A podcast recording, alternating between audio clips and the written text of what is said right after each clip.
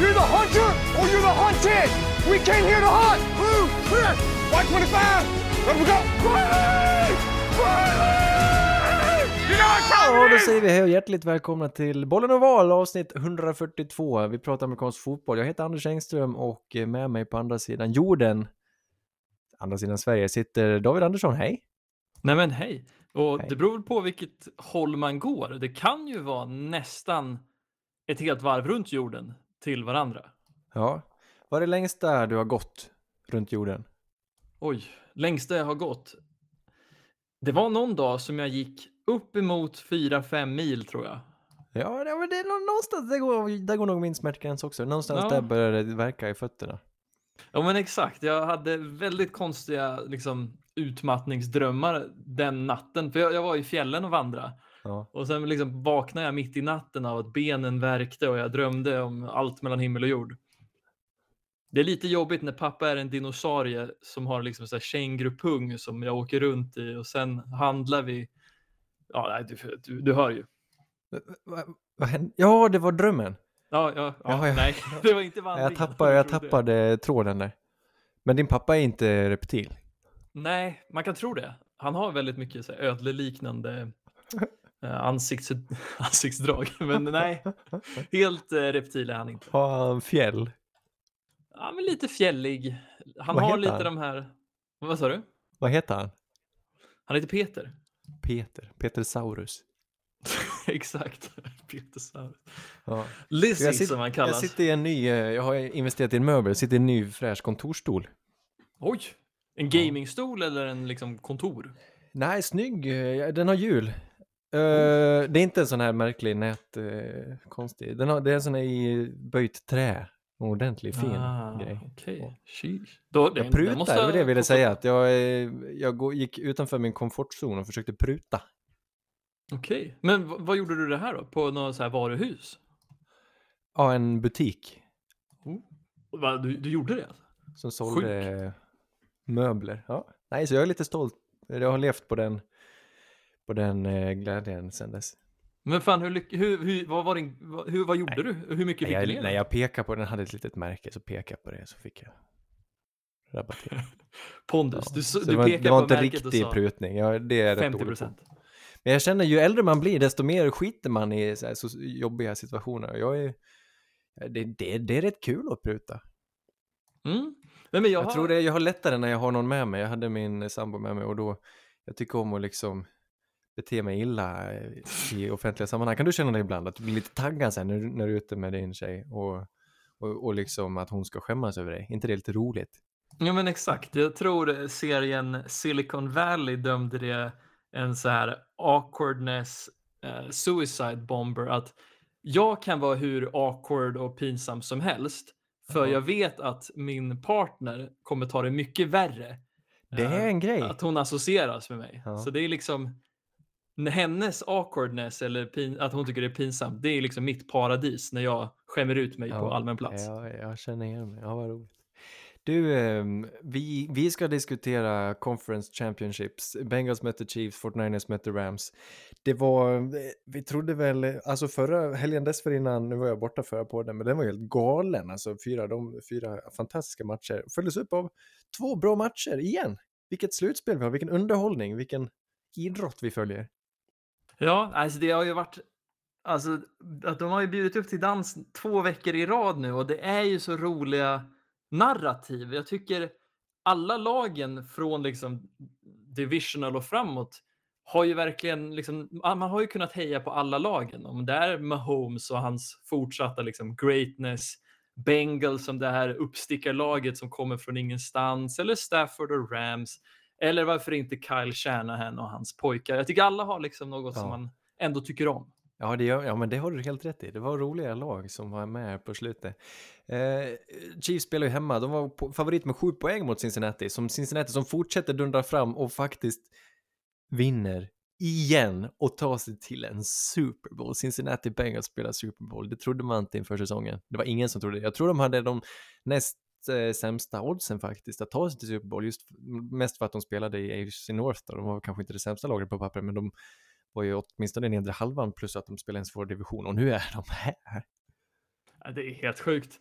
Det är så otroligt att det liksom inte krävdes så jävla mycket för dem för att nå hela vägen fram. För jag vet inte, jag tror inte någon tro, tänkte speciellt högt om Bengals försvar, men Lou Anarumo och de här mm. värvningarna under offseason som Trey Hendrickson har ju verkligen gett resultat. Och jag tyckte det märktes den här matchen, för i början kanske de inte gjorde sig speciellt påminda, men mot slutet så, från vad jag antar i alla fall, så var det de som styrde spelet lite och avgjorde ja. matchen. Ja, jag vet, det är helt fantastiskt vilken omställning de gör i, i eh, efter halvlek och går in och stänger ner Patrick Mahomes totalt. Och han spelar helt utan självförtroende och vi pratar ju om förstås om en, lite av en kollaps hos Patrick Mahomes, men det är ju också eh, Bengals försvar som ändrar sin, eh, sin plan helt enkelt för att ställa till det för honom. Bengals vinner till slut med 27-24, men det stod alltså 21-3 vad jag vill minnas ett tag där i första halvlek. Chiefs såg ostoppbara ut i hela första halvlek. De gjorde eh, touchdown på varenda drive egentligen. Eh, och jag tänkte liksom, ska jag stänga av och gå och lägga mig eller ska jag fortsätta titta? Jag är ganska tacksam för, för valet jag gjorde det. Men det var, ja det var ju drömst. Alltså, och, och det är väl där i slutet på första halvlek det mycket, så mycket händer. Det står 21-3, det är väl då, där tror jag som Bengals lite av en slump ändå får vittring i, i, i och med en touchdown. Det är väl en screen pass till typ Samaji Pirine, vad heter det? Samaji Pirine.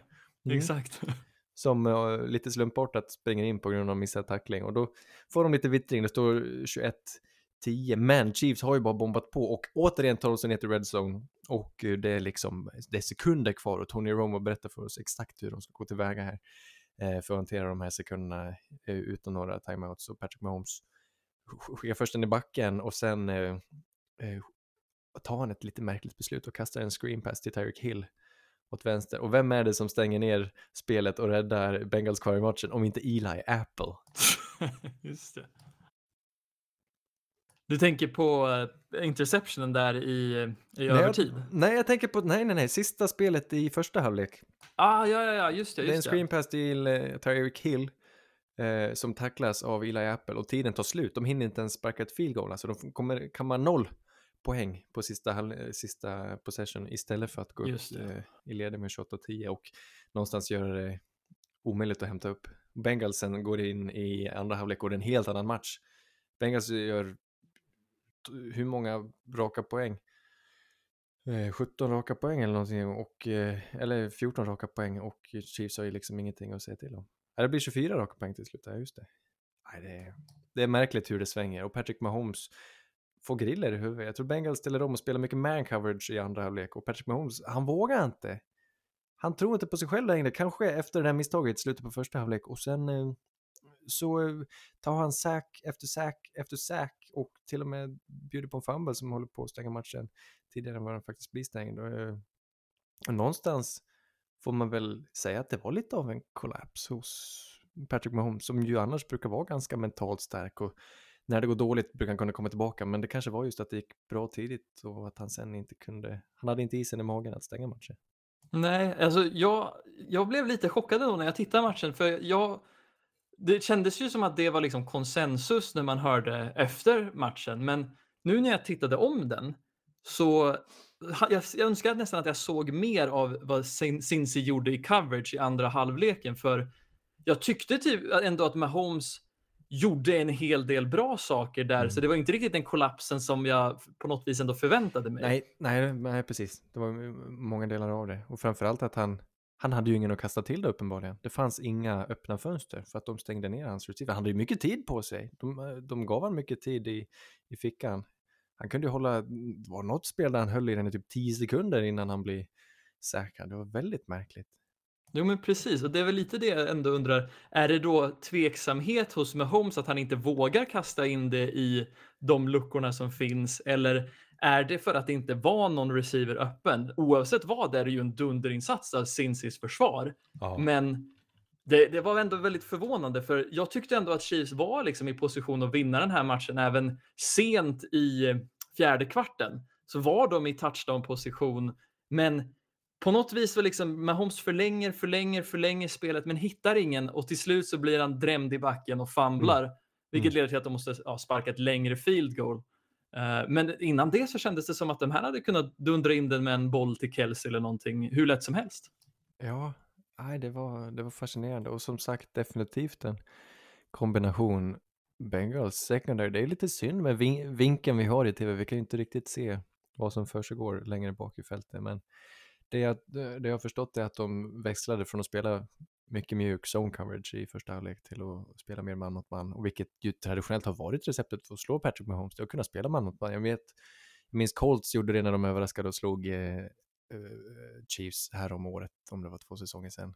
Ganska oväntat med, inte de starkaste spelarna, men det var, det var mer sätter du spelar man mot man så är det inte alltid Mahomes vågar. Jag tror han kommer ur rytm lite grann på något vis. Ja men precis. Sen har det väl flukt, alltså det har väl skiftat lite för det var väl många som körde två djupa safeties som var ja. Tampas eh, sätt att slå ja. Chiefs förra året i Super Bowl och sen har många kört det, det mycket Det, det tror jag man har gjort den här säsongen också. Att jag tror Cincinnati gjorde det, men kanske då i kombination med eh, man mot man-spel under detta. Då. Utan det, det är mm, två djupa safeties för att stänga ner den eh, biten och verkligen bjuda in honom till att kasta korta bollar. Men sen att kunna stänga ner Tyreek Hill till exempel, där, det, det ger mycket. Tyreek Hill var ju helt, helt underbar, helt fantastisk första halvlek. Det var han som ägde matchen nästan och de kunde inte göra någonting åt han. Han, gjorde, han lekte, gjorde vad han ville, sen vet jag inte om han hade en enda, knappt han hade en target i andra halvlek. Nej, men precis. Det var knappt så att de fick bollen till han. Kelsey gjorde väl sig lite påmind men de behöver ju någon som liksom sträcker plan och att varken mm. han eller McCall Hardman gjorde sig speciellt påminda var mm. väldigt märkligt.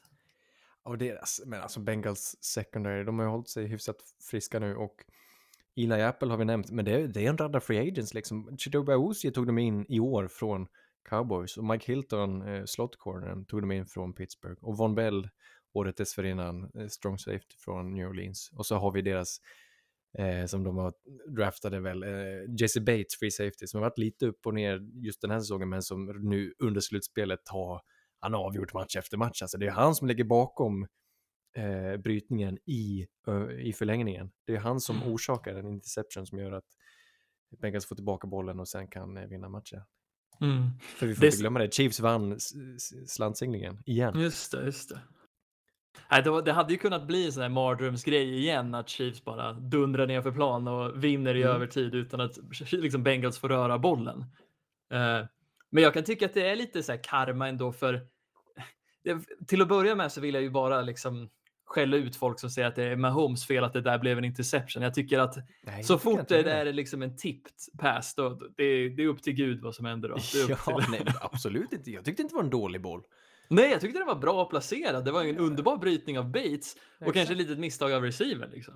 Ja, men den satt ju ändå i händerna på Hill som, jag vet nu har jag inte tittat på den i efterhand, men vad jag minns av när jag såg det live så tyckte jag det var ändå en rimlig aggressivt spel som, eh, nu var ju inte Tyreek Hill vidöppen och jag vet inte om man skulle ha satt den kortare, men eh, det är ju Jesse Bates som skapar interceptionen och det är sånt går ju inte att och, och, och eh, göra någonting åt.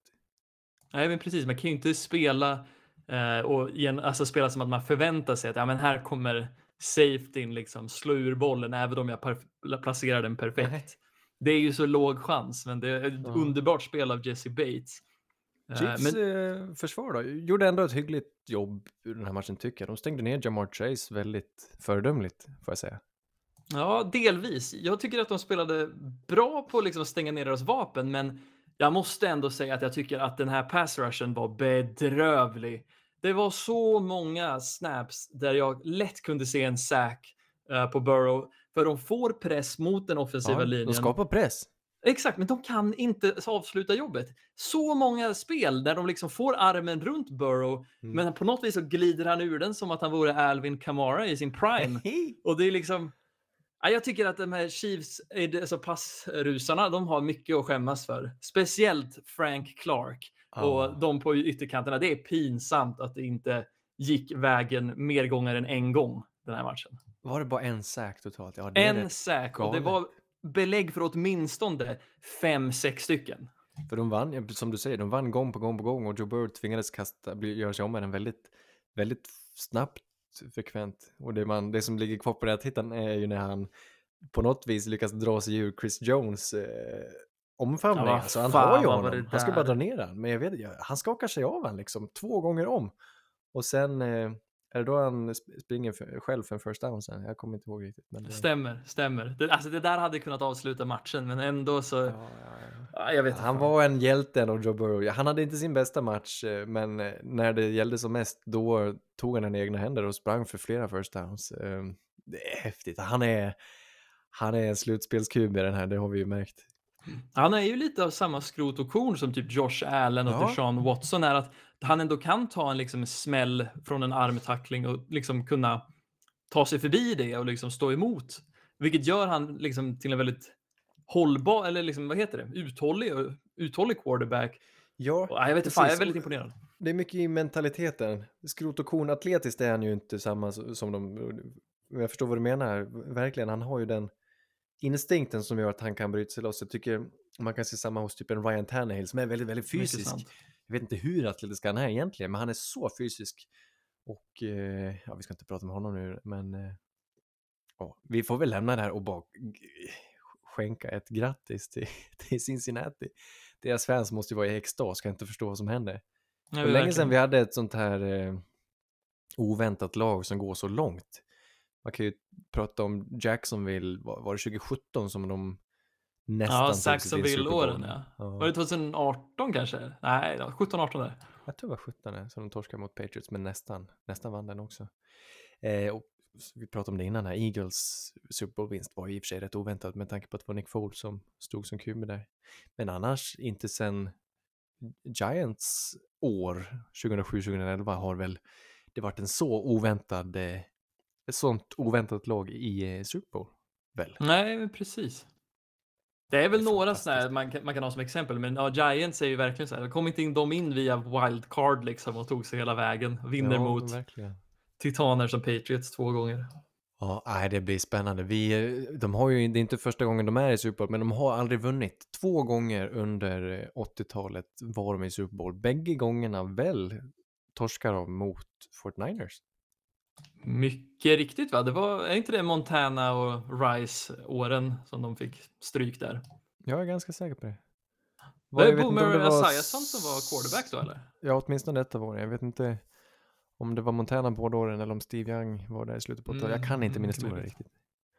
Ja, det var, mm, den här gången kunde det ha blivit 49ers igen, för 49ers var ju faktiskt i den andra semin mot Rams. Vi ska prata om den mm, på Rams hemmaplan, som förresten också är hemmaplan för Super Bowl. Det är andra året i rad som eh, eh, Super Bowl spelas där ett av lagen är på hemmaplan. Tampa Bay förra året, det var första gången Eh, första gången ett lag som spelar på hemmaplan vinner en Super Bowl, så ska jag säga. Det var förra året när Tampa Bay vann hemma. Och nu eh, skulle det kunna hända igen.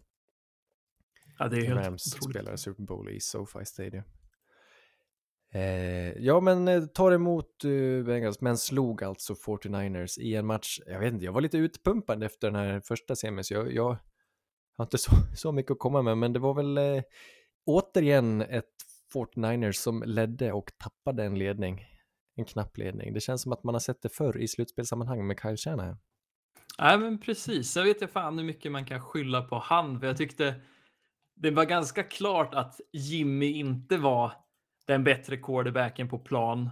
Eh, De hade lite tur att de lyckades plocka ihop en eh, interception tidigt på Matthew Stafford i långt nere på deras egen planhalva.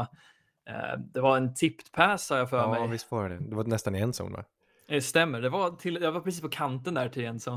Eh, som räddade dem från några poäng. Men jag tyckte Stafford hade den bättre matchen och det som liksom gjorde att Niners kunde hålla jämna steg var ju liksom hjälteinsatser av ingen annan än Debo Samuel och Mm.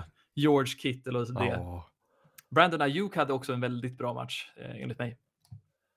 ja, viktiga conversions till deras offensiva stjärnor. De, det är ju inte ett lag som inte är byggt kring sin QB ju. Nej, nej men precis. Så tråkigt för Debo som ju haft den här vansinniga säsongen att få åka ut på det här viset. Men de möter ju Rams med sin Cooper Cup som ju om möjligt har varit eh, en, ännu vassare än Debo. Just det har ju varit de två stora receiversarna i år. lite oväntat får man säga, men det är kul att de möts eh, i det här sammanhanget och det är Cooper Cup som går segrande och han har två touchdowns.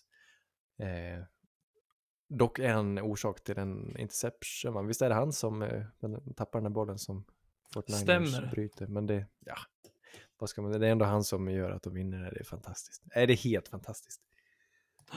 Sen får man väl också ge lite kärlek till Odell Beckham som hade en helt okej okay match här. Han har ju faktiskt börjat fylla en större och större roll för det här anfallet och kanske kan fylla skorna hos eh, Robert Woods medan han är borta med skada. Ja, skadad. Kommer, eh, kommer han tillbaka? Jag vet inte riktigt hur hans kontrakt ser ut. Är han en free agent, Robert Woods? Oj, bra fråga. Väldigt bra timing. Eller de har väl att välja på, för jag tror inte de har Odell mer än ett år heller. Jag minns inte riktigt hur de här kontrakten ser ut, men det är, var sjukt tajmat, för visst signar de Odell samma vecka, precis ett par dagar innan Woods eh, drar korsbandet. Mycket möjligt. Oj, det var, kommer jag inte ihåg så mycket. Så helt galet, men utan Odell nu så hade de ju, de hade kanske inte varit i Super Bowl. Nej, precis. Eller får... hade Cam Akers fyllt, fyllt hans skor där? Jag måste säga att jag står på, jag är glad för OBJs skull, för Odell jag stöttar honom i hans beslut att lämna Browns och gå till Rams och nu är han i en Super Bowl. Jag kan unna honom det. Jag vet att han får mycket skit, alltså, men jag, har, jag vill hävda att jag ofta har stått bakom honom. Alltså, jag tycker han är... Jag tycker han är... Han må vara en diva, men han vet vad han vill. Och trivs man inte i en situation, han hade kunnat vara fast i Giants fortfarande. Alltså han, han, han kan känna när någonting är på väg att sjunka. Eh, och nu är han i en Super Bowl. Så hur mycket man än vill klandra honom för att lämna Browns på det sättet han gjorde så förstår jag honom och jag menar, han räddar ju kanske sin egen karriär på det viset. Jo men precis, han har väl haft lite problem, eller lite otur ska man väl ändå säga med att hamna i lag där quarterbackspelet har varit suspekt mm. Eh, ja, i stundtals. Men sen kanske sättet som han tog sig ut från Browns är lite ja, klandervärt, om, om, om jag får tycka då. Men ja, det, samtidigt så tycker jag ändå han är värd att få den här chansen. Men det, man kan ju som, jag menar, i sin egen arbetssituation, nu, nu skriver ju inte vi långa kontrakt, men det måste ju vara jobbigt att vara fast i en organisation på en arbetsplats och inte kunna ta dig ut om du vantrivs liksom. Du och jag Nej, har en uppsägningstid på ett par månader kanske, så kan vi bara dra. Eh, men det, du, du är ju fast liksom och kan inte alltid påverka din situation. Jag är, jag är för, alltså jag är all eh, cred till OBJ som tar sig därifrån. Och, eh, och han tar sig ifrån ett lag som inte ens tar sig till slutspel trots att de var storfavoriter till att till och med vinna sin division nästan. Och, ja, nej, det, är, det är ett bra lagbygge de har fått till här. Mycket free agents, men eh, inte bara, utan det är ju en del eh, talang som de faktiskt har draftat själva också. Även om det är de stora namnen är ju folk de har tagit in. Nej, precis, Von Miller, hur känns det då? Von Miller i en Super Bowl igen? Ska han Nej, bli... det känns ju underbart. Det är så kul. Var han ser... Eh, MVP det året? Stämmer. Ja. Två strip sacks gav han eh, Super Bowl MVP 2015. Det var ju en dunderinsats av han och liksom DeMarcus Ware och alla andra på försvaret. Eh, men kanske just främst von Miller. Då. Men han har taggat till nu igen väl under slutspelet? Mm, han har varit riktigt bra alltså. Han stod för, vad är det? Ja, inte mycket den här matchen, men han, han satte en hel del press och jag tyckte det var, var det inte den interceptionen som eh, eh, Garoppolo kastar där, sista, nästan sista spelet som Niners har på matchen, ja. så lyckas han sätta press på ytkanten medans, precis, medan Donald sätter press på mitten. Så Garoppolo måste liksom försöka ta sig ur fickan och sen så på väg, medan han är på väg att bli neddragen så i backen då så kastar han iväg bollen till, är det Benjamin eller Hasty som, eh, som ja, inte fångar Han gör inte mycket rätt eh, Garoppolo i slutet av den här matchen. Han har... Nej, sannerligen inte. Han, han tillförde inte egentligen. Man saknar den, eller saknar den, jag vet inte om Trey Lance hade gjort bättre, men jag hade kunnat, jag lite förbryllad, eller förbryllad, men lite förvånad. Jag hade ju trott med tanke på att de under säsongen ändå vävde in Trey Lance eh, som lite krydda, som lite salt vid vissa situationer eh, och hade lite spel uppritade för honom som ju kan hota alltså på marken själv. Liksom. Det, han känns ju som skapt för att kunna passa in i Fort Niners anfall som Kyle Shanahan ritar upp. Eh, för att skapa ännu mer, eh, någonting ännu mer intrikat i det här spelningsspelet. Men han har ju sen inte fått spela sen, eh, jag vet inte när vi såg han senast, oktober, oktober, november. Jag tycker det är lite märkligt att han inte ändå har skapat några specialspel till Trey Lance. Eh, Med tanke på att han är ett sånt geni som tänker på så mycket. Men jag vet, han kanske resonerar som att eh, samma QB ska starta och spela genom hela matchen. Han kanske är lite eh, gammalmodig på det viset. Kan, har du någon förklaring liksom? Jag, jag, tror ändå att de märkte rätt tidigt att Trey inte riktigt var på den nivån som man hade hoppats om han skulle starta första året och ha slutspelsaspirationer. Nej, men jag vill inte att han ska starta. Jag vill bara att man ska krydda liksom med som en Taysom Hill sant. typ. Jag, ja, men det, jag... det är väldigt intressant för jag har för mig att jag tycker ändå man har märkt det här året att både Kyle och McVay som är de här offensiva genierna ändå har toner av liksom, att vara konservativa. De är ju inte så pigga på att gå på fourth down. Nej. Eh, och det, det kanske är lite där man märker att de är inte lika nytänkande som liksom, lag som Ravens eller ja, varför inte Chargers för den delen? De, de är nytänkande på vissa sätt kanske, för, men nej, det stämmer som du säger. De är unga, men de är inte så nytänkande. Möjligen att McVay har några offensiva idéer som ingen annan har, men Shanahan system är ju, det är ju hans och det är ju, det är ju, det har, vi har ju kanske aldrig sett det i den här formen förut, men det bygger mycket på det som hans farsa har gjort och det som Gary Kubiak väl har, har ritat upp en gång i tiden. Jag vet inte vilket träd detta är från början. Men, eh, Nej, jag vet inte riktigt vart det går, men det är väl, ja, som du säger, pappan Mike och, eh, och just, eh, vad heter det, Gary Kubiak där. Ja. ja, nej, vi, Garoppolo har, han är, det är ju ganska så officiellt nu, han tackar för sig, han kommer inte vara kvar för Niners. De ledde 17-7 här, men Rams eh, hämtar upp och vinner till slut med 20 poäng mot 7. Det blir ingen förlängning. Rams i eh, Super Bowl mot Bengals alltså. Två älskvärda lag slash quarterbacks ändå. Stafford, Burrow, eh, McVay och hans lärling ja. Zach Taylor som vi alla trodde skulle bli en Super Bowl ja, just det, det coach. Också. Två sjukt unga eh, coacher ju. Det läste jag också, oavsett vem som vinner. Jag tror, skulle McVay vinna så blir han den yngsta headcoachen att vinna Super Bowl. Skulle Zach Taylor vinna tror jag han blir den näst yngsta att vinna en Super Bowl. Jag tror just nu hålls, jag tror att det är eh, Mike Tomlin som är den yngsta när han vann sin första för Steelers. Ja, just, just det. Men han fick väl också ta över. Var det noll slag eller var det någon mellan noll och han? Eh, Cower heter han va? Han som är Cower, på tv. Bill Cower. Just, Chuck Noll till Bill Cower till Mike Tomlin. Men det sträcker sig bak till liksom 70-talet. Har, de har varit tre tränare på 40 år typ. Det är helt stört. Det känns som att alla tre kommer, jag tror att Mike Tomlin hoppar med de andra två i Hall of Fame till slut. Det tror jag om också. Om jag får gissa. Ja, nej men det, vi eh, ska inte prata så mycket om uh, Super Bowl just nu, vi tar väl det nästa vecka. Vi ska prata om nya coacher. Vi har ju fortsatt mm. rassla till det. Jag tror ni hann eh, i förra avsnittet nämna att Sean Payton lämnar Saints. Ja, det gjorde vi va?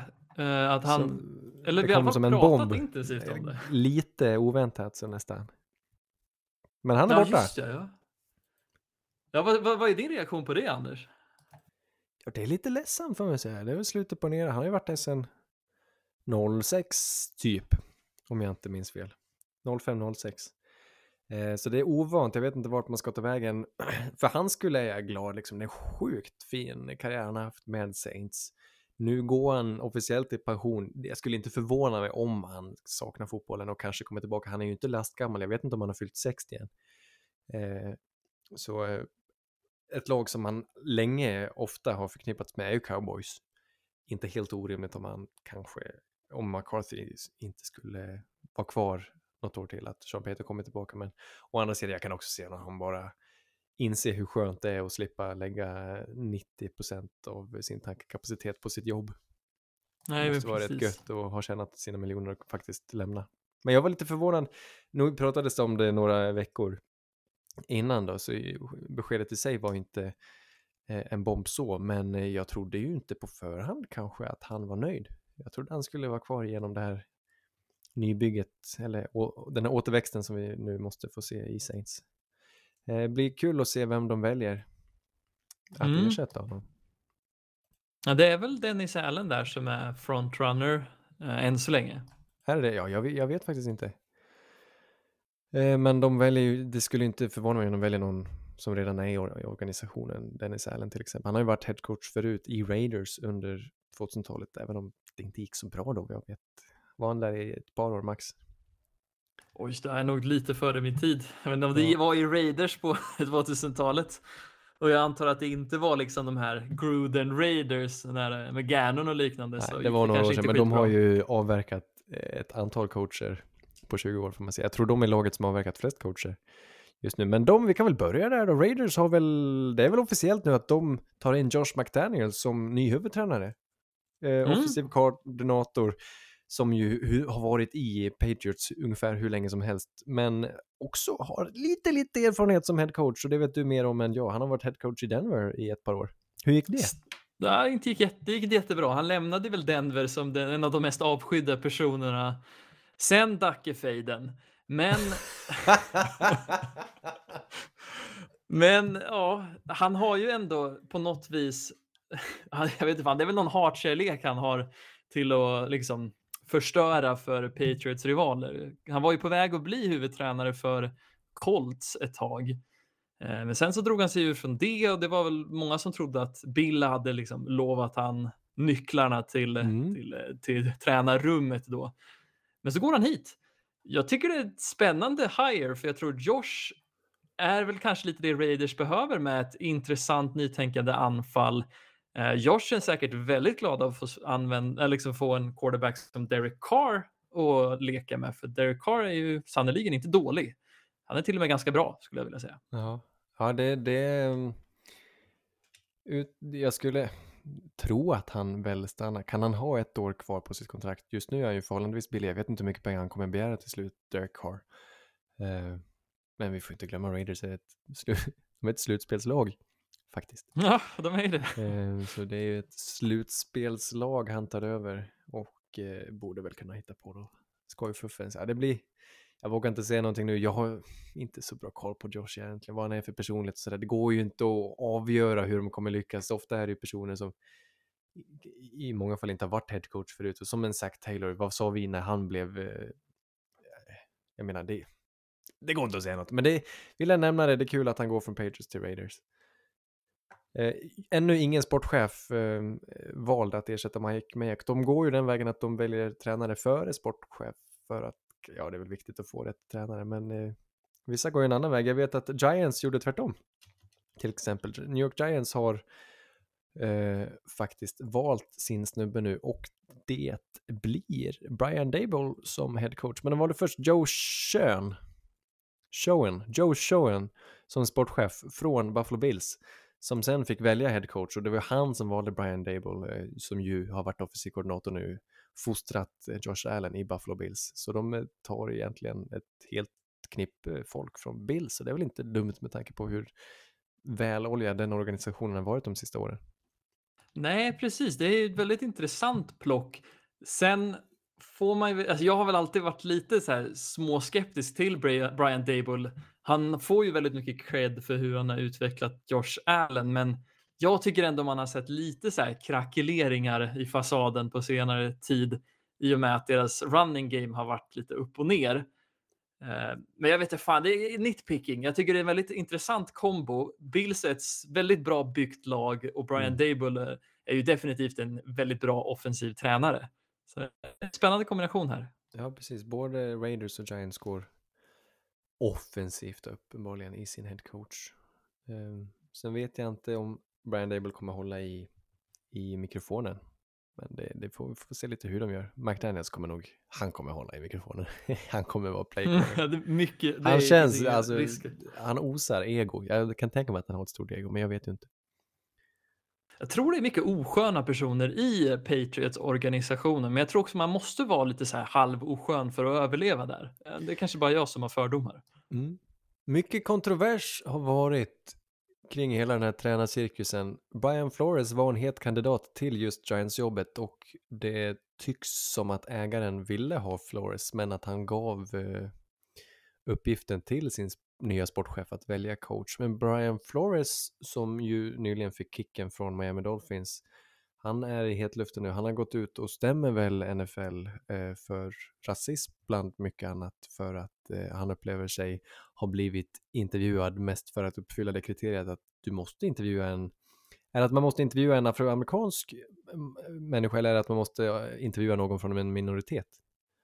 Jag tror det, är en minoritet. Ja, precis. Efter, måste vara efter Art Rooney var ägaren till eh, Steelers som ju Stämmer. var helt klart i framkant med att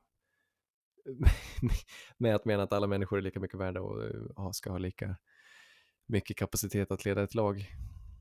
Eh, och vi, då verkar det som att de, ja det är väl många som har sagt genom åren, men att vissa tar in afroamerikanska eh, eh, alltså kandidater mest för att uppfylla det här kriteriet och sen inte ger det mycket cred alls. Eh, bland Nej. annat så ska John Elway ha varit bakis när, när Flores var där och intervjuade.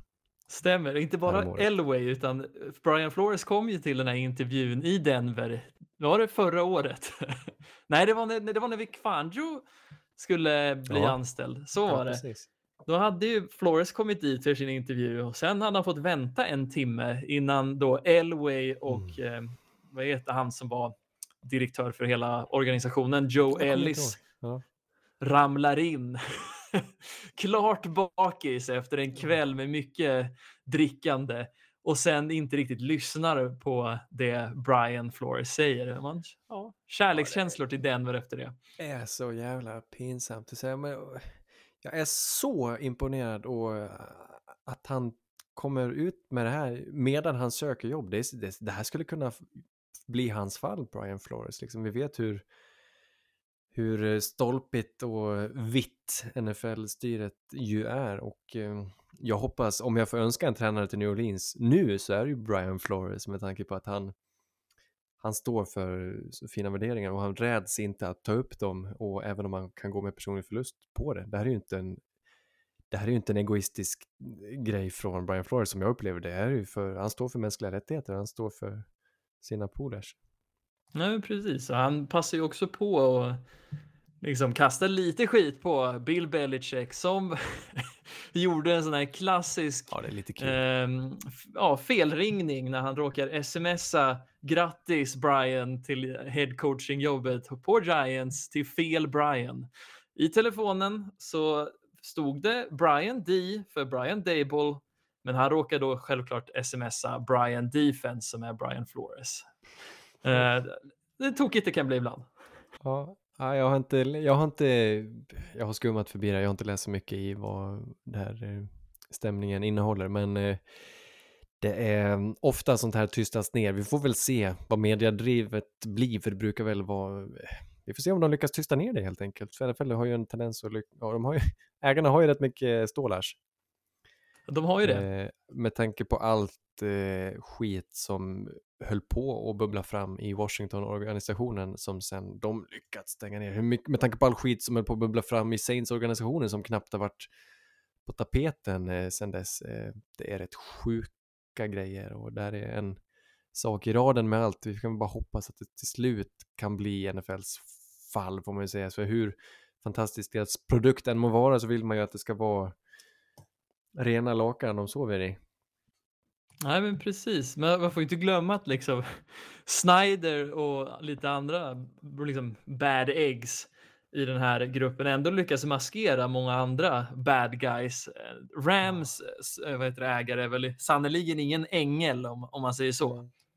Nej, och nu sitter väl Dolphins ägare lite illa till när Brian Flores kommer ut och säger att Dolphins ägare har erbjudit honom, när han var tränare där, när det gick lite sämre så erbjöd han honom 100 000 K per förlust. För att han önskade att det skulle gå dåligt, att de skulle få första plocket. Hade de haft första plocket hade de valt Joe Burrow, så jag kan förstå ägaren ur ett finansiellt perspektiv sådär. Det hade gått bättre för laget, men jag menar det är ju, det är ju rätt så. Det ser inte bra ut för sporten eller för den organisationen kan man säga. Och med tanke Nej. på hur mycket de försökte smutskasta Flores när Flores ville, när, efter att Flores blev sparkad och sa att de inte kunde hålla kvar honom för att han betett sig illa och sen känns det som att de har bara hittat på massa skit. Det kan inte stämma det här. Det var helt galna saker som kom fram. Nej, men precis.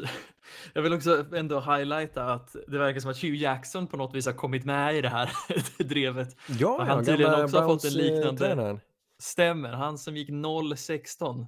Vann han en match på 32 möjliga Just det. under hans tvååriga... Gick Eh, från 016 till 115. stämmer. Nej, det var 1-15 till 0-16. Ja, var det så illa? Oj, Ja, det var riktigt illa. Eh, sen fick han väl, vad heter det, Baker där. Och sen så lyckades de vända det tills han fick sparken ungefär mitten på säsongen. Ja, just det. Och nu, nu skyller han på att det inte var han. Nej, precis. Han var ju tydligen instruerad att han skulle förlora så. matcherna. Mycket möjligt. Ja, nej, det är en soppa. Vi får se vart det landar. Jag hoppas att det blir någonting av det. Och jag hejar 100% på Brian Flores. Eh, vi får se vart han hamnar. Hoppas han blir anställd någonstans. Bears har eh, inte anlitat eh, någon afroamerikan utan det blir Matt Eberflus, defensiv koordinator från Colts. De har eh, plockat från Colts helt enkelt. Och till sportchef har de valt Ryan Poles som eh, härstammar från Chiefs nyligen. Matt Eberflus som ju har gjort mycket med det här försvaret i Colts. Alltså de har skapat en, en entitet trots att det inte har varit så mycket stjärnor undantaget eh, Darius Leonard förstås. Eh, så tycker jag att det här Colts-försvaret någonstans har överpresterat lite och han verkar vara populär. Eh, jag, tyckte, jag såg någon liten intervju, han verkar vara rätt, rätt god egentligen, Matt Eberflus. Så jag, jag hoppas det kan gå bra nu för Bears. Ja, men jag också. Sen är jag väl ändå lite tveksam för jag hade nog kanske hoppats att de gått off offens här för att det är så viktigt att kurera den talangen de har i Justin Fields. Men det är inget som säger att Matt Eberflus och Ryan Pauls inte kan hitta en riktigt bra OC. Det är väl bara det här problemet att man har att om det är en bra OC så försvinner han ju nästa år för att bli Ja. huvudtränare någonstans. Jag tror de, eh, jag vet inte vad han heter, men de tog QB-coachen från Packers till att bli eh, offensiv koordinator. Att Ja, de gjorde det? Mm. Han har ju faktiskt intervjuat eh, i Denver. Han var också Ja, intervjuad för huvudmatch, eh, huvudtränare där, men han, han gjorde gott intryck. Åh, jag kommer inte ihåg vad han heter nu. Men ni valde en från Packers, Nathaniel Hackett. Packers Stäm, offensiva Luke koordinator, Getsy. ny huvudtränare. det.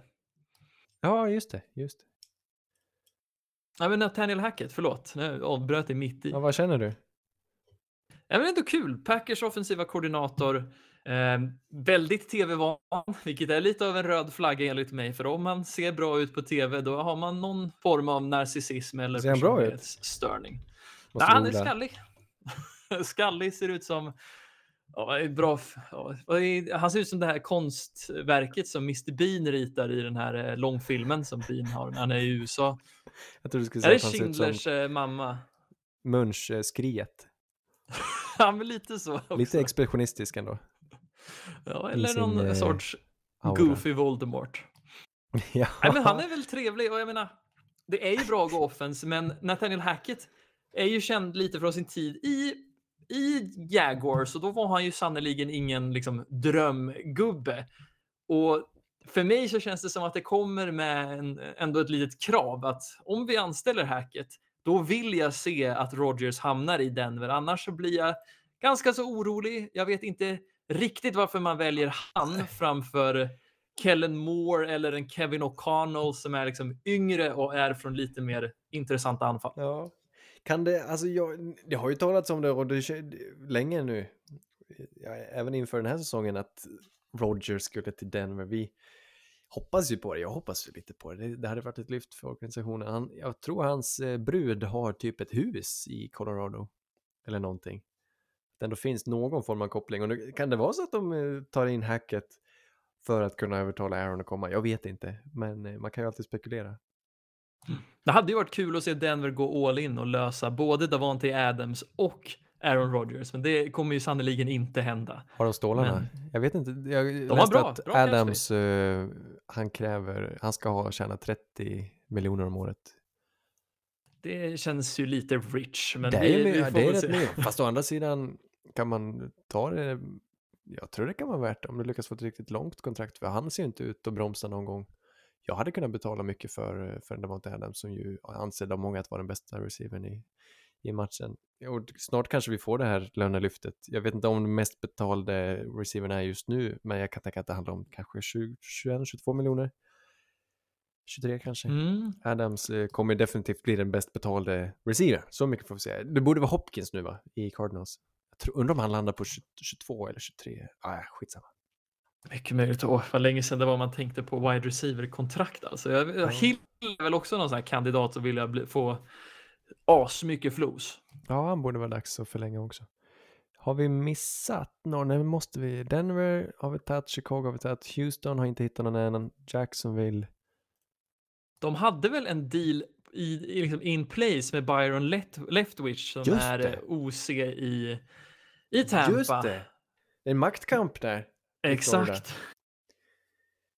Eh, Ägaren eh, är på sin eh, lyxjakt ute i...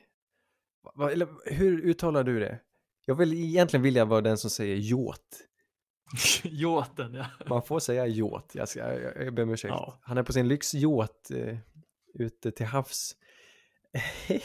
Vilket har föranlett en viss kritik istället för att eh, leta ny tränare. Men Byron Leftwich är på tal och eh, ska i stort sett vara klar. Men det verkar som att han kräver då att Trent Balk som är nuvarande sportchefen inte ska vara, fortsätta vara sportchef. Att han tänker inte samarbeta med honom utan han vill ha en som heter Aaron Wilson som just nu är i Arizona. Jag tror de är polare på något vis. Jag är lite osäker på det här. Men eh, het kandidat just nu, Byron Leftwich, eh, offensiv koordinator i Tampa just nu, men har ett förflutet som QB i Jags, tror jag, tidigt i deras eh, historia. Men precis, och det är väl lite kul ändå att Trent Balky verkar vara den som på något vis ändå bröt dealen. Man undrar ju Ja. vad Trent Balky har på liksom organisationen när Mm, han, att liksom, när folk försöker, liksom när, att Byron säger jag kommer om ni sparkar den här killen, men Trent kan liksom dra någon sorts Uno reverse card och liksom ändå hamna on top. Intressant. Dolphins har ingen just nu. Vikings var en hårsmån från att signa Jim Harbaugh.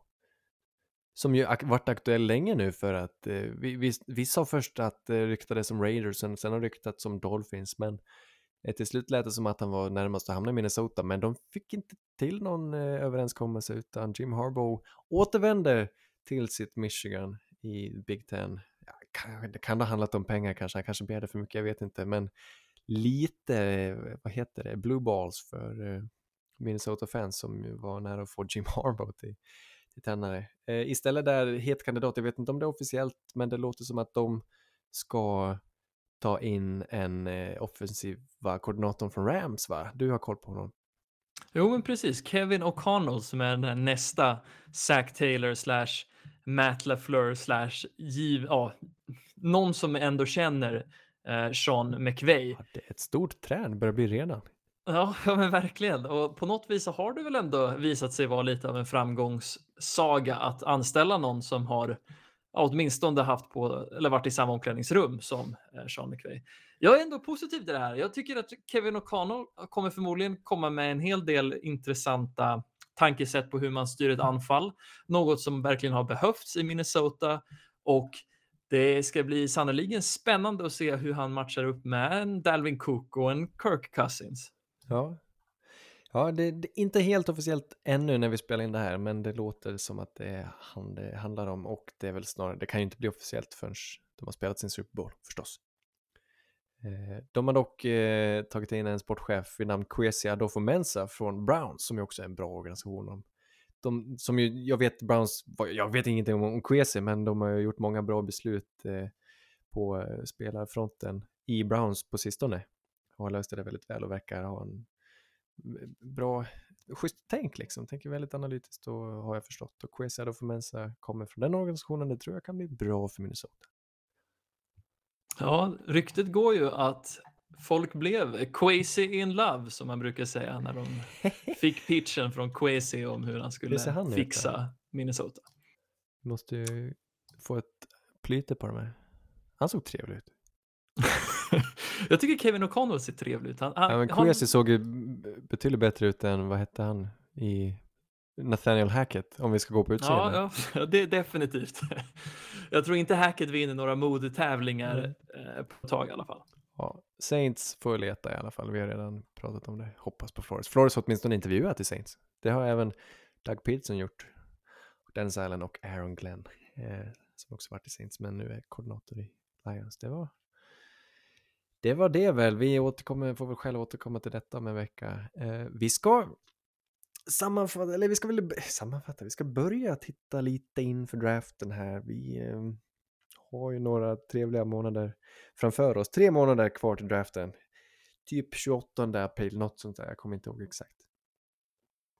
Men då ska vi samlas i Småland. Mm. Eh, mitt i natten och se vad som händer. Eh, ja, vi, vi, får sam bara kort eh, sammanfatta den här rookie-klassen 2021 som ju har varit helt bländande fantastisk egentligen. En av Många de bättre på länge, spetsmässigt liksom, sjukt många lyckade plock tidigt första rundan, undantaget QB. Ja, exakt. Det är året som...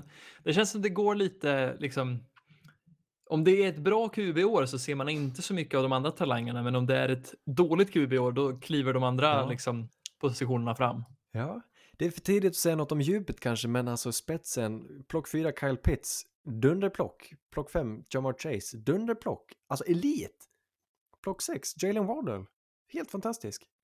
Sen Penay Sewell till Lions också verkar skitbra. Han, är bytt, han spelar ju right tackle, men det funkar lika bra det. Patrick Surtain till Broncos, skitbra. Devonta Smith till Eagles, skitbra. Micah Parsons nästan defensiv player of the year då till Cowboys och sen Rashawn Slater till Chargers. Eh, för att nämna några liksom. Det här är åtta av de 13 första. Ja, det är helt sjukt. Och då har vi liksom folk som JC Horn som ändå skadar sig väldigt tidigt, Exakt. som kanske hade vi- kunnat vara Han är där den enda vi inte nämner, ja precis. Han, kan ju, han är för tidigt att säga någonting om. Och annars är det QB-erna där i början som vi inte har sett än fungera. Mm. Men det kan, kan ju bli bra det också. Nej, vi kommer nog se tillbaka på 2021. Det är lite, självklart lite tid att säga. Någon, någon av de här kanske inte får den utvecklingen. Men att vara så här bra så här tidigt eh, av så många spelare, det, det trodde jag kanske inte inför draften. Man tänkte att det var en bra draft och det var många sådana blue collars, men att alla skulle funka det, och funka så tidigt, det är coolt. Ja, det är riktigt coolt. Det är rätt roligt också att Pitts hade ju ändå vad många kände var lite av en besvikelse till första säsongen i och med hur mycket hype han hade Ja. inför draften. Men att bakom. ändå liksom slå tight end rekord i liksom yards och receptions. Gjorde han det? Nej, det gjorde han inte. Gjorde han inte det för rookies? Oh, nej, jag, tror, jag vet inte om han slog Mike Ditka, men han var åtminstone, jag tror han kom över tusen åtminstone. Jo, men ja, just det, så han kanske det slog var. rekordet, jag vet inte. Ditka slog, han har ju rekordet från när man spelar fjortonmatcher, så det, det är ju inte den bästa tight end-säsongen någonsin och han kanske är att betrakta som en hybrid tight end receiver också förstås, men eh, jag, jag vill inte, jag tänker inte man ska hänga läpp för att man inte valde Jamar Chase för Kyle Pitts, för jag tror fortfarande Kyle Pitts kan bli hur bra som helst. Ja, jag tror ändå på sikt kan Kyle Pitts verkligen överraska, för om det här var en besvikelse, fatta när han har ett bra år då. Ja. Nej, jag, jag, jag tänker absolut inte ta det ordet i min mun. Jag tycker han har varit, han har varit grym. Inga, det är väl att, nästan inga touchdowns. Jag tror han hade en eller två på hela säsongen. Nej, mycket Men sant. stundtals så har han ju glimrat fullständigt. Han har ju väl- tagit över den här Julio Jones-rollen lite, att få mycket Ja. yards men inga, inga touchdowns. Ja, just det. Ja, men faktiskt. Det är väl eh, symptomatiskt på det anfallet kanske. Men om, om du, bara kort bara, om du ska tippa. Mac Jones var ju den bästa QB'n hit just i år då, som, som har startat. Men av vem ska ta det steget nästa år? Kommer det vara Lawrence? Kommer det vara Zach Wilson i Jets? Kommer det vara Trey Lance i 49ers? Eller kommer det vara Justin Fields i Bears? Eller kommer det vara eh, Dave, vad heter han nu Davis? Mills. Davis Mills i Texans. Vem kommer det vara? Det är en väldigt intressant fråga, för jag tycker nästan alla quarterbacks blev bättre och bättre mot slutet av säsongen. Eh, jag skulle nog säga att mycket talar för att Trey Lance kan ha en riktigt bra säsong nästa år i och med att han får det här året liksom som backup, får lära sig, han får en off-season och liksom biffa upp sig lite. Han har ett lag som är bra byggt och en bra coach och han har san- sannoliken hamnat i den bästa positionen. Men det känns fel att inte lyfta fram de här liksom supertalangerna i Trevor Lawrence, i Zach Wilson, i Justin Fields som är i sämre situationer, men som jag kan ju se att de gör en liknande utveckling som typ en Josh Allen gjorde, att liksom det blir, går från klarhet till klarhet varje år. Ja. Eh, och om jag ska vara liksom, om jag ska vara partisk så tror jag ändå att Zach Wilson har mycket, mycket mer han kan visa, för Han han kom aldrig riktigt igång. Nej, precis. Och han spelar också på ett jetslag som hade knappt några receivers som höll sig friska och knappt en o-line. Men fattar ni det är på plats, då tror jag att han blir insane. Ja, sen måste han ju, framförallt är det ju han som ska lyfta sig, för det var ju bedrövligt stundtals, men vi såg han spela tryggt och eh, vackert i preseason. Sen hände någonting, alltså någonting eh, grundläggande, basalt i hans teknik, i hans sätt. Det var liksom som att det mesta fallerade för att han slängdes in i hetluften så pass tidigt och det, det, det verkar inte, det funkade ju inte alls för dem ett tag och det såg eh, riktigt illa ut. Men sen undrar jag om de tog in eh, någon att fostra honom, någon som han kände väl sen innan, som just är hans personliga QB-tränare som jag tror eh, gjorde att han mot slutet ändå stundtals visade lite mer trygghet i sitt spel och eh, lite mer, eh, vad säger man, basal, lite, alltså det här tekniken generellt, den, den satt igen på något sätt som eh, han behövde bara hitta tillbaka till grunderna. Ja, så där precis. finns ju, jag sa att vi skulle hålla det här korta, men där fanns absolut chans till förbättring och det ser vi ju även i Trevor Lawrence som ju gjorde en fantastisk sista match eh, och får ett nytt styre här och Justin Fields får också ett nytt styre. Eh, ja, det, det, det är ingen som vi, vi ska kryssa direkt alltså, så mycket kan vi säga. Men det är lite lustigt att den näst bästa kuben efter Mac Jones kanske får sägas vara Davis Mills i Texans. Mm. Ja, nej, lustigt. Du, vad säger du när jag säger Davis Dudes? Jag vet att det pirrar till eh, hos eh, lyssnaren där hemma som har längtat i ett halvår att vi ska få plocka upp de här poddlagen igen. Som sen Ja, april bara suttit, oh, jag längtar till eh, januari när vi ska se hur det har gått för Davis Dudes. Det är och Anders A-lag. premium, premiumlaget av poddlagen. För det är ofta som det väljs ut duktiga talanger där. Ja, vi har en liten tradition där vi plockar eh, spelare som känns bra i magen och skapar vårt eget lilla lag innan draften. Vi ska se vad som har hänt här. Där vill vi börja med Davis Dudes här. Du hade till QB Zach Wilson. Mm. Han var din favorit. Det har väl vi, vi pratat om honom nu. Det har väl gått sådär. Det har gått sådär. Jag tycker ledordet för Davis Dudes i år är ju Förra året var det ju rätt man på rätt plats, men det här året är det verkligen inte rätt Ja. plats. Utan alla har hamnat på eh, mindre optimala positioner.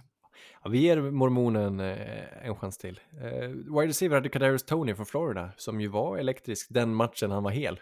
Han Ja, men exakt. skadad, alltså i Giants.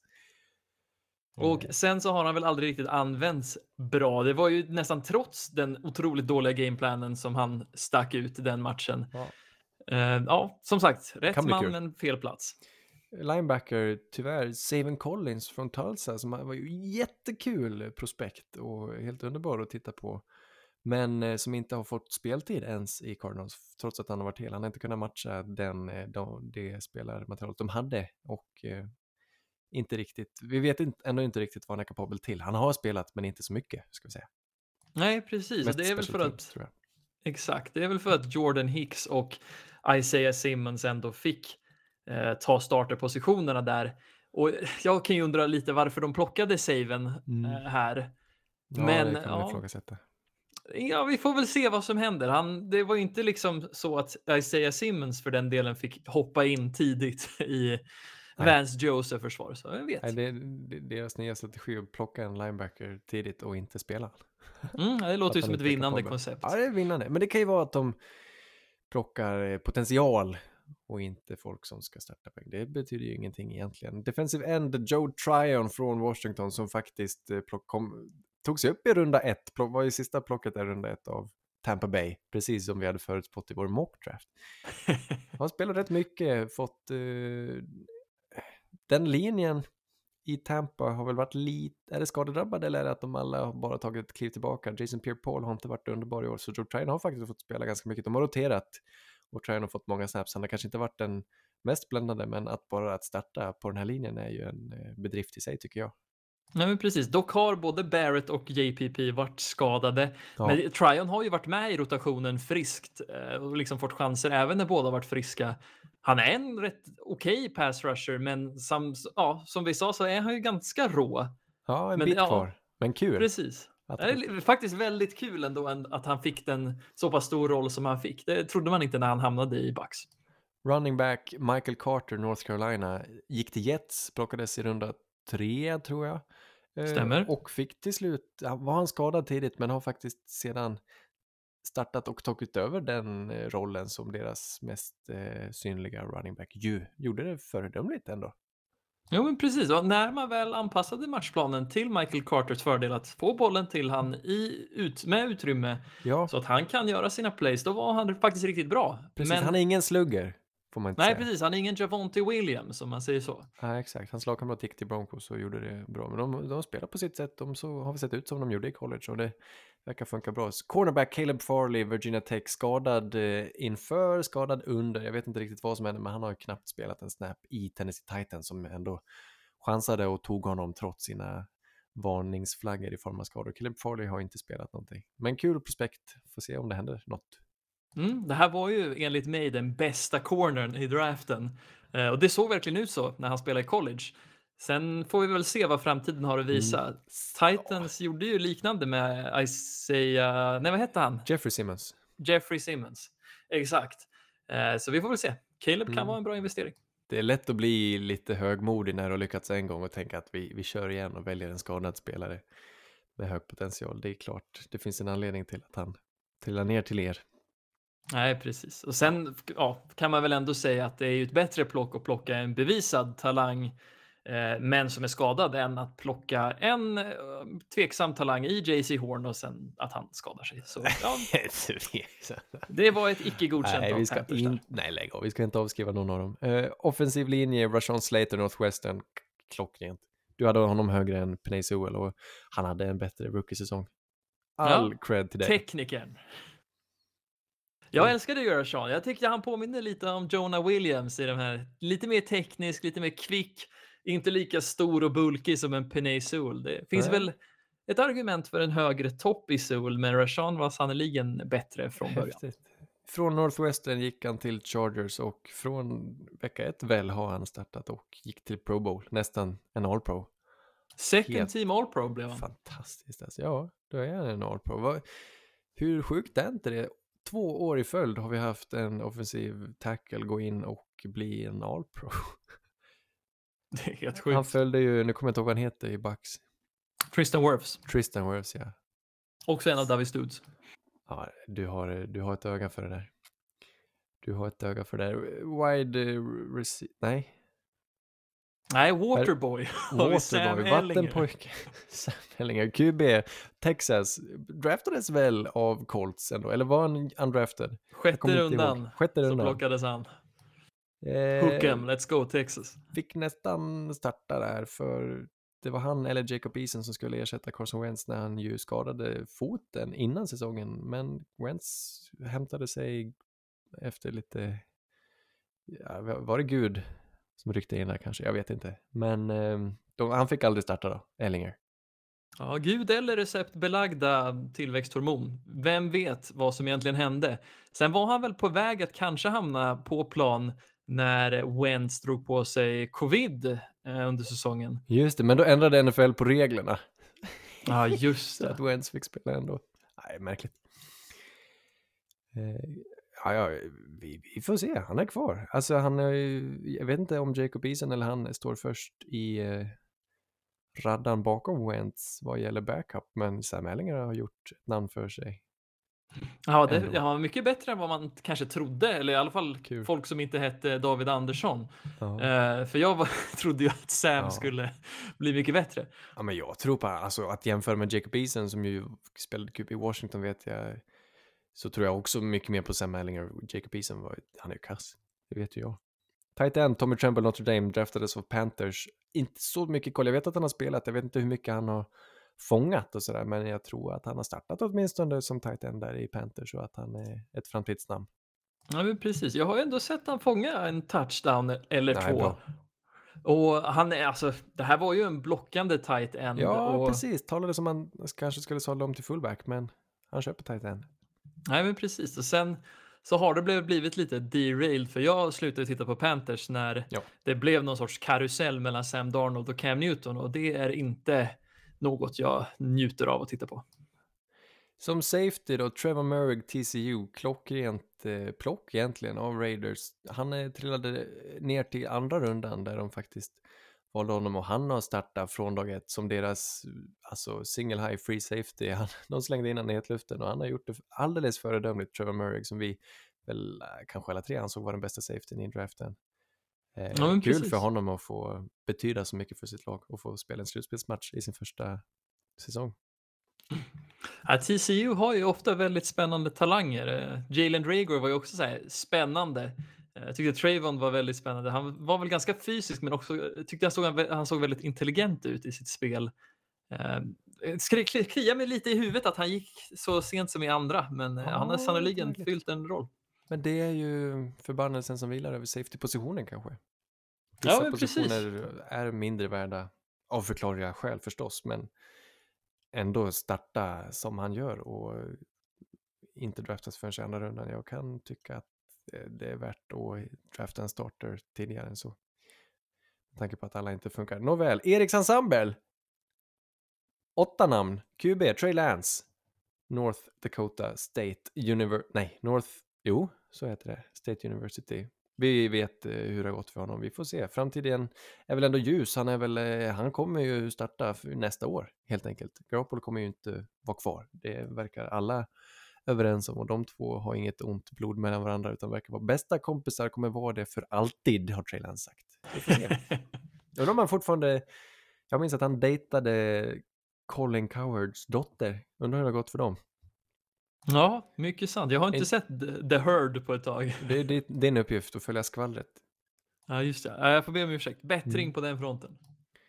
Chuba Hubbard, running back, kommer inte ihåg vilken skola nu. Det var pinsamt, det, det står inte här. Chuba Hubbard, men han har ju, han fick ju ersätta, han draftades... OSU, Oklahoma State.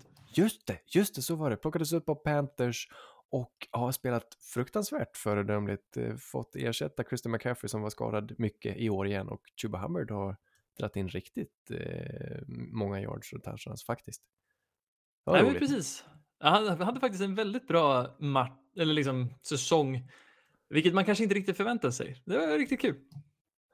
Eh, Dwayne Eskridge, som jag om jag inte minns fel spelade för typ Western Michigan eller något Stämmer. sånt där. Ja, är du inte imponerad? Ja, det där Eh. är riktigt sjukt. Draftades eh, relativt tidigt av Seattle Seahawks, har varit relativt osynlig. Ingen riktig koll på skadeläget här, men Dwayne Eskridge, eh, ja, han var spännande. Det var kul att han är i Eriks ensemble. Han har ju definitivt...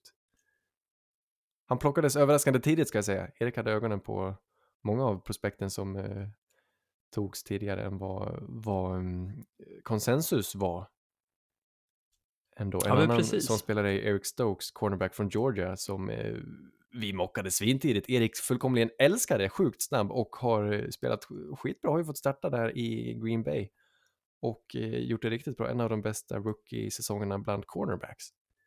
Ja, där får jag ändå av, liksom erkänna att jag hade fel. Jag trodde inte Stoke skulle vara speciell, men Erik var någonting på spåren där. Ja, vi har honom som orakel. Han är den bästa av oss att hitta receivers. Han är nog den bästa av oss att hitta corners också skulle jag tro.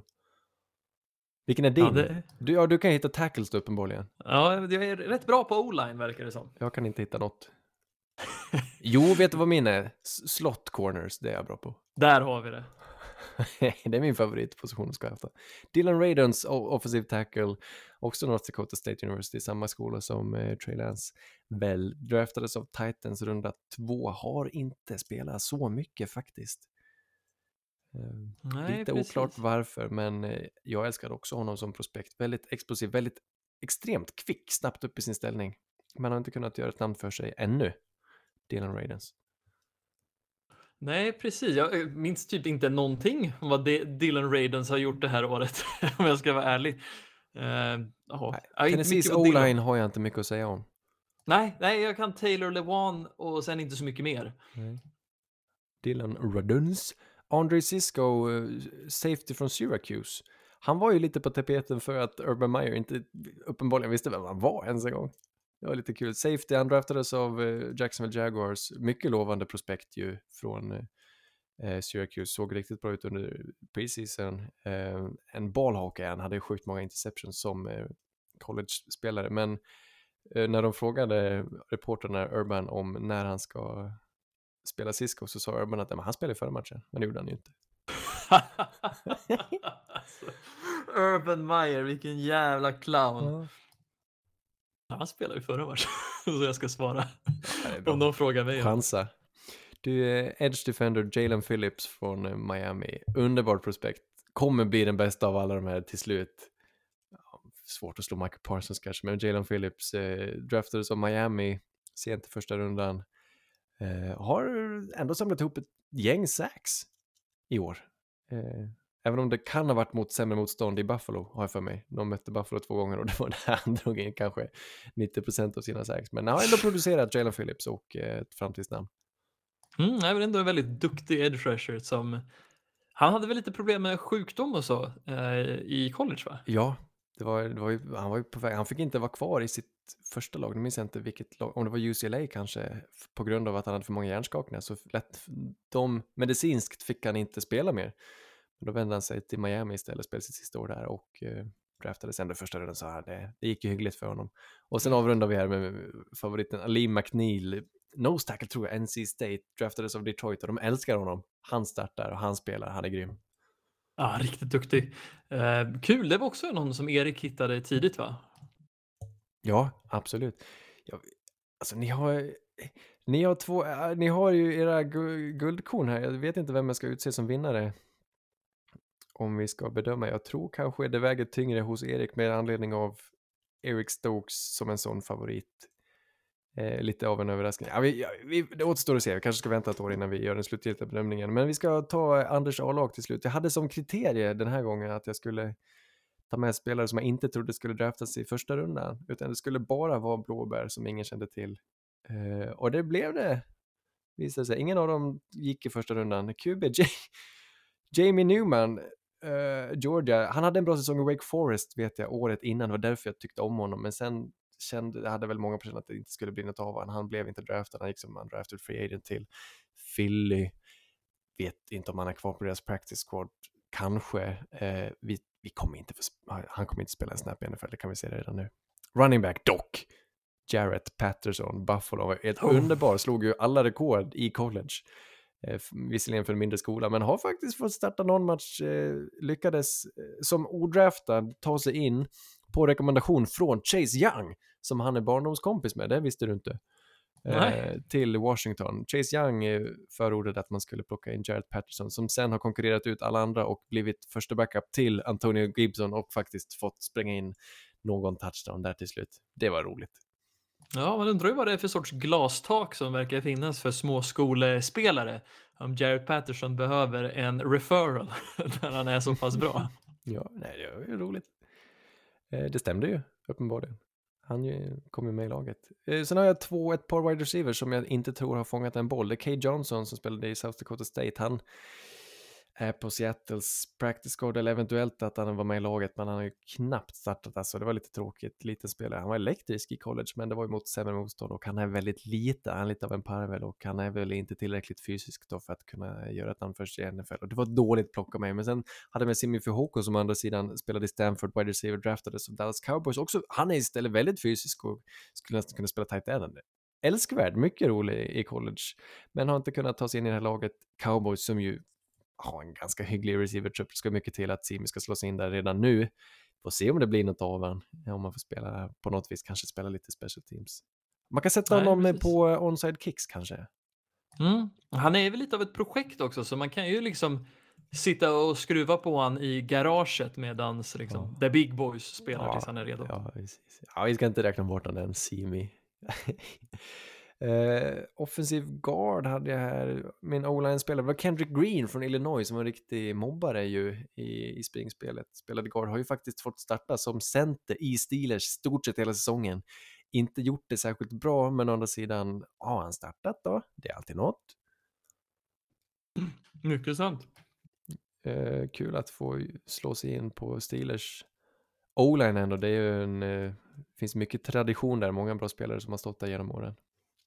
Mm. Kendrick. Ja, det enda som är lite sjukt är att det hade varit ganska roligt om Marquise Pouncey hade vunnit en Pro Bowl som center när. Kendrick Green har spelat har hela året. ersatt en eh, Pro Bowler.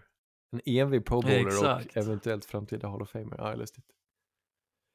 Defensiv linje hade jag två spelare, det var Osa Odigizua från UCLA och eh, Rashad Weaver från Pittsburgh. Osa har spelat en hel del på Cowboys linje. Cowboys tittade, de lyssnade uppenbarligen på bollen och val. Jerry Jones och jag är lite polers, vi är lite bundis ändå, vi, vi ser samma sak i de här spelarna. Och så eh, han har varit en av de bättre defensiva tacklesarna i år faktiskt, även om det var en ganska klen klass eh, vi hade att göra med. Eh, andra spelaren, Rashad Weaver, han bröt foten tidigt, plockades upp av Titans. Eh, var väldigt bra där under preseason vill jag minnas, men har inte fått spela. Sen har jag Justin Hilliard, linebacker, en forna five-star recruit tror jag till Ohio State. Men som hade eviga skadebekymmer och eh, plockades upp som andra free agent av Fort Niners. Spelade inte en snap där, eh, spelade några snaps på special teams i Giants faktiskt, dit han flyttade. Mm. Men, eh, så han är kvar i Giants organisation, men han skadade sig också och har missat stort sett hela säsongen. Justin Hill. Det var lite synd att du inte gillade Baron Browning bättre, för han fick ju ändå en chans i Denver. Ja! Eh, och gjorde faktiskt ganska bra ifrån sig. Skada, Baron Browning. Ohio State också, och Pete Ward, vilken, vilken trio de var. Ohio States linebacker i draften. Baron Browning startar just nu i Denver Broncos och Pete Werner startar typ i New Orleans Saints. Wow. Coolt.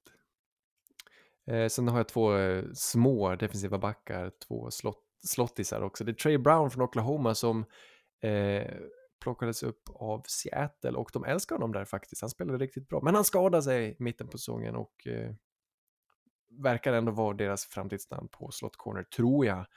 Och sen gäller det Ardarius Washington som också gick odraftad. TCU eh, som vi älskar allihop. Baltimore Ravens skadade sig i mitten på säsongen, samlade ihop en tackling totalt. ja du, det är inte lätt. Uh, fan vad jag ändå hoppas att Ardarius får chansen att göra någonting ja. uh, nästa år. Han var ändå väldigt kul.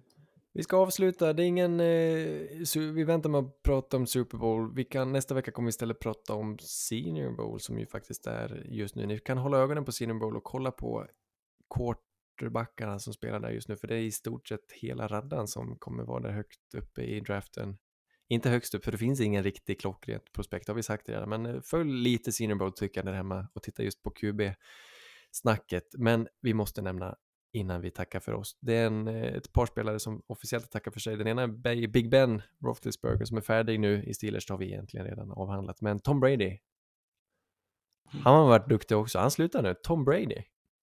Ja, det känns ju nästan overkligt och kanske lite ledsamt när man länge har gått runt och hoppats på att han skulle gå i pension. Men nu när man verkligen är här så känns ja. det overkligt och lite Vemodigt. sjukt. Ja, verkligen vemod. Ja, det är rätt tråkigt alltså. Det är väl främst för att han avslutar på topp. Alltså 44 bast. Uh, vinner nästan en MVP. Alltså, det, stod, det står väl fortfarande mellan Brady och Rogers. Jag tror de kommer rösta fram Rogers som MVP, men vilken eh, säsong han får avsluta med. Lyckas nästan vända och eh, vinna i slutspelet igen. Men, ja, nej, det, det får räcka nu tycker han. Avsluta på topp. Vi kommer ju aldrig sluta prata om Tom Brady. Vi behöver ju inte ösa hyllningar på honom nu kommer vi fortsätta göra ett tag. Bästa spelaren som NFL någonsin har haft. Nej, precis. Och också någon som har bevisat att man inte behöver vara den mest talangfulla. Liksom, man behöver inte vara bäst i någon nivå, utan han är ju verkligen den som har bevisat den här... Är, är det någon sorts, vad ska man säga, inte ordspråk, men att ihärdighet är ju oftast det som lönar sig mest i längden. Övning ger färdighet, det är världens Övning bästa ordspråk, för det stämmer ju nästan till fullo. Du kan åstadkomma vad du vill om du bara ger dig fan på det och eh, övar, övar, övar, övar så mycket du bara kan. Eh, det, det är det enda som krävs, det är tid och slit. Talang är en sak, och det finns, det existerar ju och vissa, de här två är ju raka motsatser egentligen. Tom Brady som idogt lägger all tid på att eh, verkligen perf han är perfektionist och, och lägger oerhört tid på varenda liten detalj. Han är en pedant, till skillnad från Big Ben som bara går på, han är lite av en Brett Favre nästan, som bara går på känsla och äh, egentligen inte har så bra koll på vad han själv gör, enligt vad han själv säger då. Eh, mer än slugger och har ändå gjort haft en helt klockren karriär, kommer definitivt gå till Hall of Fame. Eh, Vi minns honom också som en våldtäktsman, vilket Ja, det, som Eh, också eh, hemskt var... att Ja, behöva såg du den där The Onion-artikeln om att eh, de hade skrivit att Pittsburgh, liksom staden, skulle hylla Big Ben genom att placera en stor staty inne på en på kvinnornas badrum i en av de här båsen. Det finns en stor staty med Ben. Ja, ja, ja det, det är hemskt. Alltså, vi, han är inte åtalad, det finns inga bevis, men eh, de flesta är överens om att han är en hemsk man som har gjort hemska saker. Eh, oavsett vad så eh, får vi uppskatta vad han har gjort på plan. Han har varit Ja, eh, precis. stundtals bra. Många, jag, har ju, jag är ju ganska ny i sporten och har sett hans sämsta år. Han, ju- han var ju, han kunde ju bjuda till någon vecka per år de här sista gångerna, men eh, det var dags liksom. Det var dags för ett tag sedan. Big Ben. Precis. Jag vill ändå jag vill ändå ge en liten hommage till till Brady för jag var ju, om du minns det Anders, det kanske, eller det kanske du inte märkte, men jag var ju ganska kritisk till hans val att gå till Tampa och till att gå Ja, till det så det. kallade toppade laget, det, alla ja. LeBron Lakers. Men på något vis så är det väl ändå en hel del respekt man ska ge Tom och hans otroliga liksom, glöd och fallenhet för att liksom jobba mot att vinna. Vinna var viktigt för Tom och äh, när han ändå lyckas så ja, under så här lång tid så ska, Ja. jag vet inte, det får mig att mjukna upp lite. Även om jag tycker att det var lite fegt. Han att gör så mycket för ett lag. Det är Ja, helt, det, går inte att kvantifiera. Alltså vilken, det, är just, det är glöden, vinnarskallen, tron på sig själv och tron på sina lagkamrater som gör att Tampas, med all talang de hade faktiskt, kunde lyfta sig till en Super Bowl och nästan ta sig dit i år igen och nästa år. Det känns som att luften, alltså vi, oddsen för en Super Bowl går ju ner drastiskt nu när Tom Brady slutar. De, det ska vi ju inte glömma att Buccaneers måste tänka nytt fullständigt nu. Ja, men Leta precis. ny QB etc. Chris Godwin försvinner sannolikt också. Ja, det blir... Man har satsat mycket på de här två åren och det har ju, ja, det har ju betalat sig tusenfalt. Det det är häftigt är det. Men den här generationen avslutas väl nu. Jag vet inte vilken generation man ska räkna Rodgers till, Aaron Rodgers, om han är kanske den sista mannen från den här generationen. Men jag tänker på både Breeze och Philip Rivers och Big Ben och nu Tom Brady och Peyton Manning och Eli Manning har eh, fått tacka för sig. Aaron Rodgers draftades 2005 kanske är den sista guldgossen från den här generationen å andra sidan. Men eh, det är eh, ett skifte, ett paradigmskifte och det är en föryngring utan dess like just nu på QB-fronten i hela NFL. I AFC så är den äldste nu Ryan Tannehill tror jag och den som har varit med längst är Derek Carr som har varit längst i sitt lag. Helt sjukt. Men fan, är det, 91. när var det Matt Ryan draftades? Det var 2007? Ja, eller? NFC, ja men precis. Matt Ryan eh, 2008, Matthew Stafford 2009. Det är väl den generationen som Mm. kommer härnäst som ändå ska spela ett tag till. Även om Ryan känns lite sliten. Jag tror Ryan är, Matt Ryan han är typ par år äldre än eh, Stafford. Så även om de draftades mm, åren efter varandra så tror jag Ryan är nästa på tur. Det är Matt Ryan och Aaron Rodgers kanske. Just det, just det. Fan, Sjukt det är vad ändå unga folk är nu. Ja, ja, AFC styrs ju av de unga talangerna och Mhm. de är ju sannerligen inte dåliga utan det är väl redan många som pratar om att de kanske är några av de historiskt bästa quarterbacks som vi kommer se. Men vi får väl se. Ja, det är så himla tidigt att säga så. Men några framtida Hall of Famers har vi ju. Rodgers kommer gå till Hall of Fame. Russell Wilson vill jag ju se i Hall of Fame. Matt Ryan tror jag kanske inte tål att diskuteras. Nej. Men Will Greer då? Vad tror du om han? Ja, men det, är han är nog den enda, han är, han är den jag skulle nämna i samma andetag som uh, Aaron Rodgers och Ja, jo, men exakt. Russell Wilson. Det är han, de och Will Greer just. Ja, bra. Vi får inte glömma Will Greer som West fick han en Virginia. spelare i år. Ja, det, jag vet vad han gör. Han är, om han är kvar i Panthers eller vad han håller på med. Jag har gått hem. Han hade ett sig. schysst skägg. Vi går också hem, försöker spara ut. Så hörs vi nästa vecka. Det gör vi. Red Polly, Red Polly! Blue Poncho, Blue Poncho! You're the hunter or you're the hunted. We came here to hunt. Blue, clear. Y25. Let we go. Riley! Riley! You know what time